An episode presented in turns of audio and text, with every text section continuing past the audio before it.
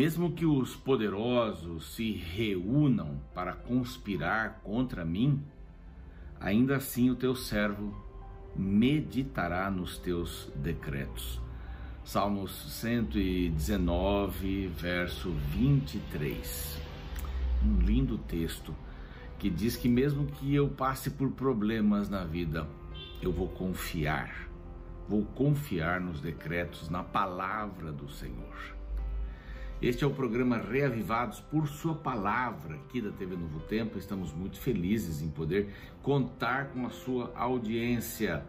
Nós temos um grupo muito especial todos os dias que nos acompanha na TV às três da manhã, que é a repetição do programa das seis, que é o programa inédito sempre para você. Um capítulo da Bíblia por dia é um plano mundial para podermos estudar este livro maravilhoso.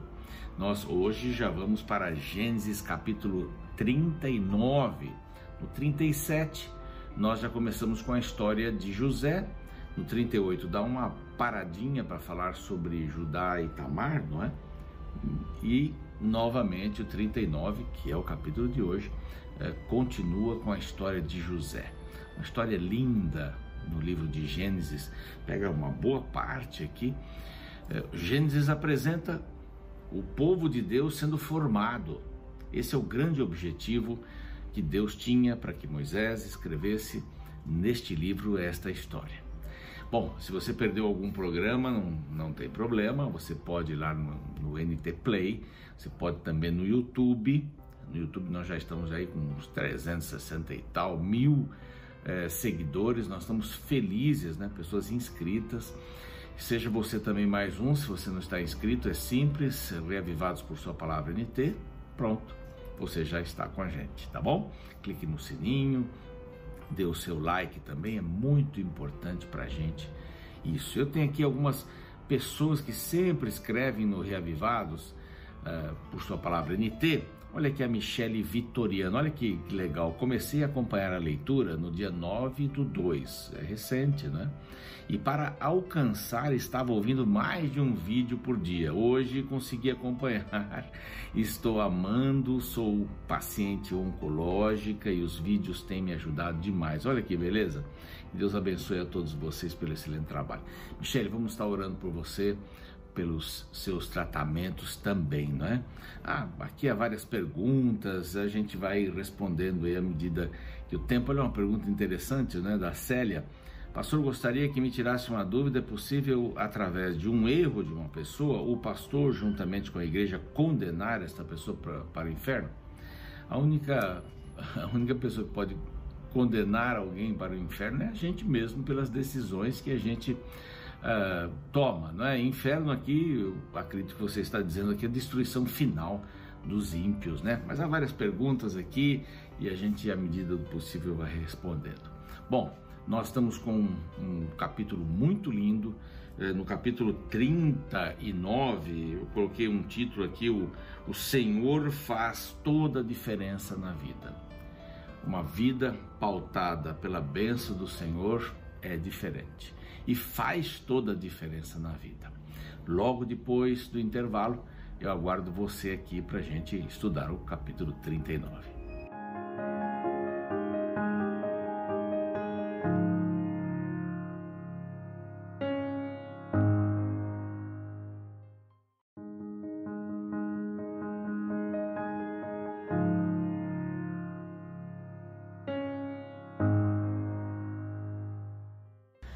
Bem, estamos de volta com o seu programa Reavivados por Sua Palavra aqui da TV Novo Tempo e eu quero oferecer para você sem demora este bonito, maravilhoso, sensacional curso bíblico Espírito Santo, o Deus dos bastidores. Basta você ligar para este número que aparece aqui na tela e vai estudar com, com a gente, vai receber um certificado no final.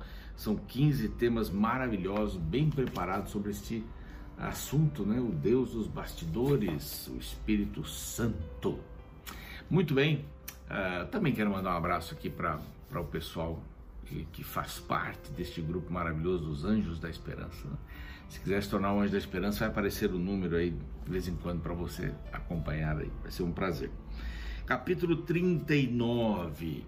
Bom, José é vendido uma, para uma caravana de ismaelitas, é levado para o Egito, é vendido para Potifar, um homem forte, né? um oficial do, do, do rei, não, de Faraó, é do rei, né? de Faraó. José foi levado, verso 1, ao Egito, e Potifar, oficial de Faraó, comandante da guarda egípcio, comprou dos ismaelitas e o tinha levado, que o tinham levado para lá. Bom, verso 2 é sensacional. O Senhor estava com José. Bom, se a gente pega aqui o contexto geral da Bíblia, vai ver que o Senhor está sempre conosco. O Salmo 23 diz: Tu estarás comigo sempre, é um estarás constante, contínuo. Não há um momento na vida das pessoas, nas vicissitudes ou não, que Deus não esteja. Aqui, por exemplo, é um momento complicado, um momento difícil. Momento que os irmãos venderam José por inveja e tudo mais. A caravana chega ao Egito, ele é vendido. Todo mundo ganha um pouco em cima de José, né? Ele é vendido e agora como escravo. Ele perdeu a sua túnica colorida. Agora a roupa do escravo, a gente pode imaginar que seria assim, bem pequena, né? É uma roupa bem simples, uma roupa que não tinha nada a ver com aquilo que ele tinha. É assim na vida, né? De repente você está bem, de repente acontece alguma coisa, você não está bem. Mas uma coisa é certa aqui no verso 2: o Senhor era com José. O Senhor estava com José, que veio a ser homem próspero e estava na casa do seu senhor egípcio. Então, vendo Potifar que o Senhor era com ele e que tudo que ele fazia o Senhor prosperava em suas mãos, o pôs como mordomo, diz o verso seguinte. Ele cuidava de tudo, de toda a casa, ele passou às mãos tudo que tinha. Olha que impressionante, eu me arrepio muito com a história de José, uma história muito linda, me emociono Ontem eu estava terminando de preparar aqui os capítulos e me emocionei muito. Minha esposa até ficou preocupada. Está chorando por quê? Ah, é muito linda essa história, muito linda. Aqui a gente vê um homem eh, escravizado, mas ele não tirou Deus do coração. Né? Tiraram a sua liberdade, tiraram a presença do Pai, tiraram a sua túnica colorida, cara, mas não podiam tirar aquilo que está no coração. Um dia nós éramos missionários, já falei aqui, em Angola, amo demais, um beijo forte para este grupo. Recebi um convite para estar aí no final do ano em Angola, estou muito feliz, estou muito feliz mesmo, né? lá no Bongo. Bem, então a gente estava por ali no campo de prisioneiros e, e o, o, capitão perguntou por que vocês riem tanto. E eu disse para ele exatamente isso: vocês tiraram nossa liberdade, tiraram as nossas coisas, não temos mais nada aqui, somente essa casinha de palha, um cobertorzinho e uma muda de roupas. Não temos nada, mas vocês não tiraram aquilo que nos alegra, que é Jesus Cristo no coração. Ele ficou pensativo, sabe? Saiu, ele ficava ouvindo a gente cantar de longe, né? É, ali na nossa casinha no campo de prisioneiros. Mas exatamente isso que acontece. O Senhor está conosco. O Senhor não nos abandona não nos abandona, mesmo que as circunstâncias estejam ruins. Nós lemos aqui ah, quem que é aqui? A Célia, não é? Não, não é a Célia, não. Foi a Michele Vitoriano, que está com, uh, fazendo é paciente oncológica. Ela está animada, lendo a Bíblia. A gente não pode desistir. Não desista da sua vida. O Senhor abençoou, diz o verso. Nós abençoamos os outros com a nossa presença. Então o Senhor abençoou a casa do egípcio, diz aí o verso 5, por amor a José. Então Deus abençoa a sua rua por amor a você. Deus abençoa a sua família, os seus familiares, os seus amigos, porque você é uma bênção. Né? A palavra de Deus diz para Abraão, não é? ou, ou mencionando, se tu uma bênção, seja uma bênção. Não receba uma bênção. Muitos de nós estamos mais interessados em receber a bênção. Nós temos que ser uma bênção. E a gente só é uma bênção quando crê que esse Deus maravilhoso está conosco. A bênção do Senhor estava sobre tudo que tinha, tanto em casa como no campo. Ele era um homem tremendamente abençoado. O verso 6 menciona que ele confiou tudo nas mãos de José. José o alimentava. E aqui um adendo: José era formoso de porte e de aparência. Bom, pessoa linda, pessoa bonita, o sorriso faz muita diferença e a simpatia.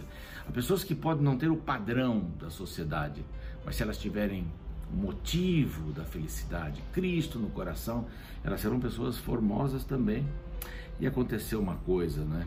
Ele, ele vence uma tentação. Ele vence uma tentação. Verso 7: A mulher do seu senhor pôs os olhos em José a mulher do Senhor viu que ele era um homem que fazia tudo ali, estava presente o tempo todo na casa, cuidava de todas as coisas, era, coisas, era um líder. E ela percebeu isso e colocou os olhos em José, não para ah, assim amá-lo como uma pessoa, um amigo, não, mas ela pôs os olhos e ela disse a José: Deita-te comigo. Pense comigo, uma terra estranha, foi vendido pelos irmãos. Era um escravo.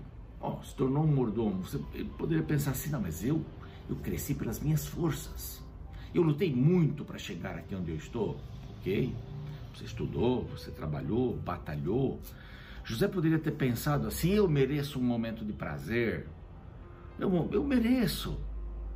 É, eu já viajei muito, os colegas até da Voz da Profecia, o quarteto e tal, viajei sozinho também muito pelo mundo aí, vários continentes. Não é raro a gente ver e até nos oferecerem, principalmente estamos, quando estamos em grupo, um, um cardápio de mulheres e homens para lhe fazer companhia. É, eu estava num hotel e o camarada abriu ali um, um portfólio e disse, olha, veja bem, falei, amigo, eu sou casado, estou bem, eu, eu não quero isso, obrigado. Ele ficou meio sem jeito muito sem jeito. Deita-te comigo. Você vai para uma viagem, não tem ninguém olhando, né? Homem ou mulher. Ele, porém, recusou, diz o verso 8. Tem-me por mordomo meu senhor e não sabe do que é em casa, porque eu faço tudo. Pois tudo que tem me passou às minhas mãos. Ele não é maior do que eu nesta casa. E nenhuma coisa me vedou senão a ti porque é sua mulher. Como? Agora vem a frase. Agora vem a frase que eu adoro aqui. Como, pois, cometeria eu tamanha maldade, pecaria contra Deus? Bom, vejam aqui que ele diz assim: Ele me colocou aqui, não é justo. Eu posso fazer qualquer coisa nessa casa, menos tocar em você. Por um princípio, você é esposa dele, você não é minha esposa. Não é para satisfazer, dar vazão a um desejo no coração. Não. Eu estou cansado, vou ver um filme, filme pornográfico, vou conversar com alguém e vou ter uma relação sexual virtual. Oh, isso acontece muito. Né? Pessoas que mandam suas fotos, fotos, seus nudes. Eu, eu não entendo muito bem por que, que as pessoas mandam seus nudes. Ah, mas é esposa, é esposo. A gente pode fazer muitas outras coisas. E se não for, pior ainda. O que a gente faz na calada da noite, né? Não, peraí. Ele diz aqui, como eu pecaria contra Deus?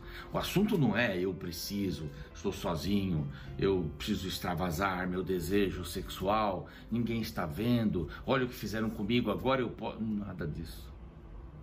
Aqui a gente tem bem claro como eu vou pecar contra Deus, a minha relação com Deus. Eu podia ser casado, solteiro, qualquer coisa. Mas eu tenho um compromisso com Deus. Você percebe que o compromisso com Deus ele é inadiável, inegociável. Essa é a palavra que eu queria. Inegociável. Inegociável. Tentações vêm? Muitas. Muitas.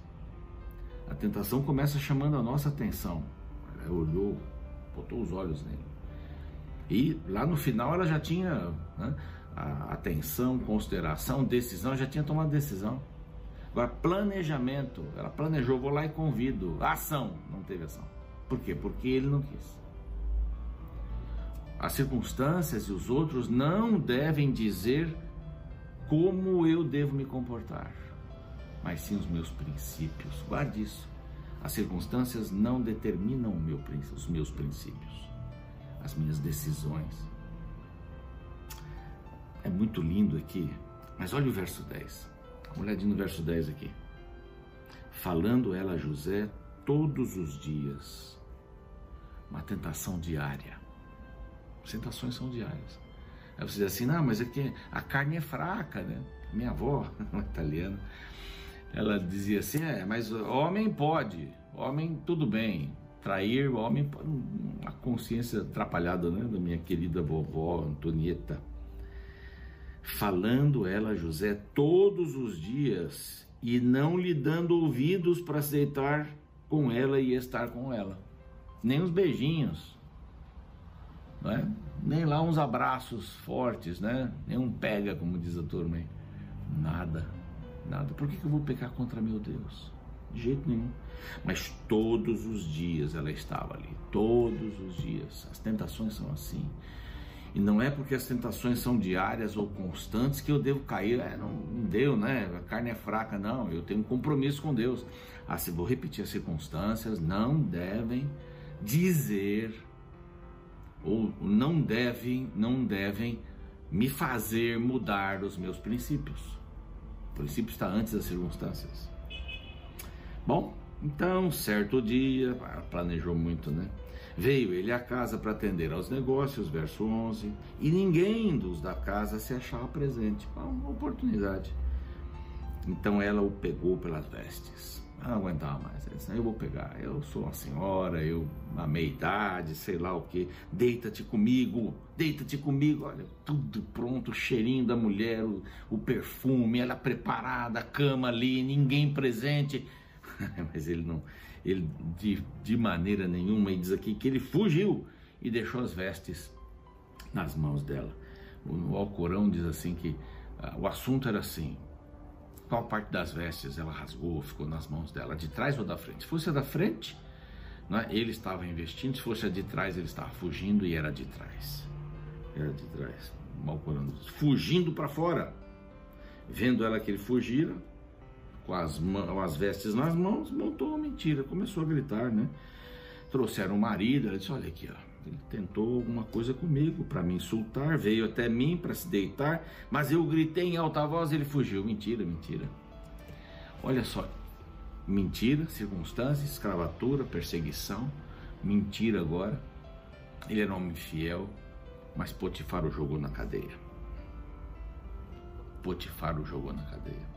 O verso 17 diz assim: O servo hebreu que nos trouxeste, você foi culpado Veio ter comigo para insultar-me? Quando eu levantei a voz e gritei, verso 18, deixando as vestes do meu lado, fugiu para fora. Olha que sem vergonha. O Senhor ouviu isso e o colocou na cadeia. Verso 29, ah, desculpe, verso 20. E o Senhor de José o tomou e o lançou no cárcere. No lugar onde os presos do rei estavam encarcerados, ali ficou ele na prisão. Tá tudo errado com esse camarada aí. O Senhor, porém, era com José. Volta a frase. Ele era com José e o que aconteceu? O carcereiro viu que ele era um homem abençoado e confiou nas mãos de José todos os presos, verso 22, que estavam no cárcere, ele fez e fazia tudo quanto se devia fazer ali. Verso 23, porquanto o Senhor era com ele e tudo o que ele fazia, o Senhor prosperava. Estava esperando. Nossa vida é assim também. Nós não estamos sempre num mar de rosas, temos dificuldades. Porém, as circunstâncias, as dificuldades, aquelas coisas que acontecem ao nosso redor, redor não devem mudar o nosso princípio. Como eu pecaria contra Deus? Isso está maior do que qualquer coisa. Que Deus abençoe você. Se você está vendo um momento difícil, continue, continue, porque tudo que você colocar a mão será abençoado porque você é uma bênção. Você não reclama, não xinga, não esconde a sujeira debaixo do tapete. Você é um servo, uma serva de Deus. Viva assim como José. Como pecaria eu? Não. Esse meu princípio é maior do que qualquer coisa. Deus na minha vida é maior do que qualquer coisa. Vamos orar? Pai bondoso, entregamos a nossa vida nas tuas mãos. Queremos ser como José diante de qualquer circunstância, ruim, boa mantenhamos o princípio de que o Senhor é o nosso Salvador, nosso Rei, nosso Criador, mantenedor da nossa vida. Abençoa cada um em nome de Jesus. Amém. O programa segue, eu fico por aqui, espero você amanhã para o capítulo 40. Uma das qualidades mais valorizadas nas relações sociais é a fidelidade. Essa palavra, derivada da palavra latina fidelis, significa atitude de quem é fiel, de quem tem compromisso com aquilo que assume. A pessoa fiel é constante e não cede diante dos percalços da vida. E se há uma palavra que podemos resumir toda a saga de José no Egito, é fidelidade. Depois de toda a traição dos irmãos, José foi vendido como escravo a Potifar, oficial de Faraó, comandante da guarda real. Mesmo naquela situação, ele não se entregou à amargura, à autopiedade e desespero. Pelo contrário, enfrentou as dificuldades com senso de responsabilidade e altos valores morais. Assim, não demorou para conquistar a confiança e admiração de seu senhor. Porém, quando tudo parecia dar certo, um desejo proibido causou uma reviravolta na vida de José. A esposa de Potifar se apaixonou por ele, convidando-o a romper seus valores e princípios ao deitar-se com ela. A resposta do jovem a aquele indecente convite mostrou toda a sua fidelidade. Veja o relato dos versos 8 a 9. Mas ele se recusou e lhe disse: Meu senhor não se preocupa com coisa alguma de sua casa, e tudo o que tem deixou aos meus cuidados. Ninguém desta casa está acima de mim. Ele nada me negou, a não ser a senhora, porque é mulher dele. Como poderia eu então cometer algo tão perverso e pecar contra Deus? José poderia elencar várias razões para justificar a queda moral. Ele era um jovem de apenas 17 anos com os hormônios à flor da pele, além do que a iniciativa foi dela e não tinha ninguém para vigiá-lo. Mesmo assim, ele escolheu ser fiel aos seus princípios. Interessante é que a Bíblia revela que José sabia que o adultério não era uma falha somente contra Potifar, mas contra Deus, seu verdadeiro Senhor. No restante da história percebemos que a obsessiva mulher, aproveitando-se de uma ocasião em que só havia os dois dentro de casa, o agarrou, obrigando-o a fugir imediatamente, porém seu manto ficou nas mãos dela. Revoltada com a recusa do jovem, ela o acusou falsamente de tentativa de abuso sexual. Para validar sua mentira, tinha em suas mãos um forte álibi, o manto de José. Potifar, ao ouvir o relato da esposa sobre o que aconteceu, ficou extremamente irado. Porém, de alguma forma, ele sabia quem era José e sabia quem era sua esposa. Naqueles tempos, a tentativa de estupro era punida com a morte. Porém, Potifar apenas mandou o jovem para a prisão, sabendo que a acusação era falsa. Até aqui, José pagou um preço amargo por sua fidelidade. Mas fique tranquilo, essa história ainda não acabou.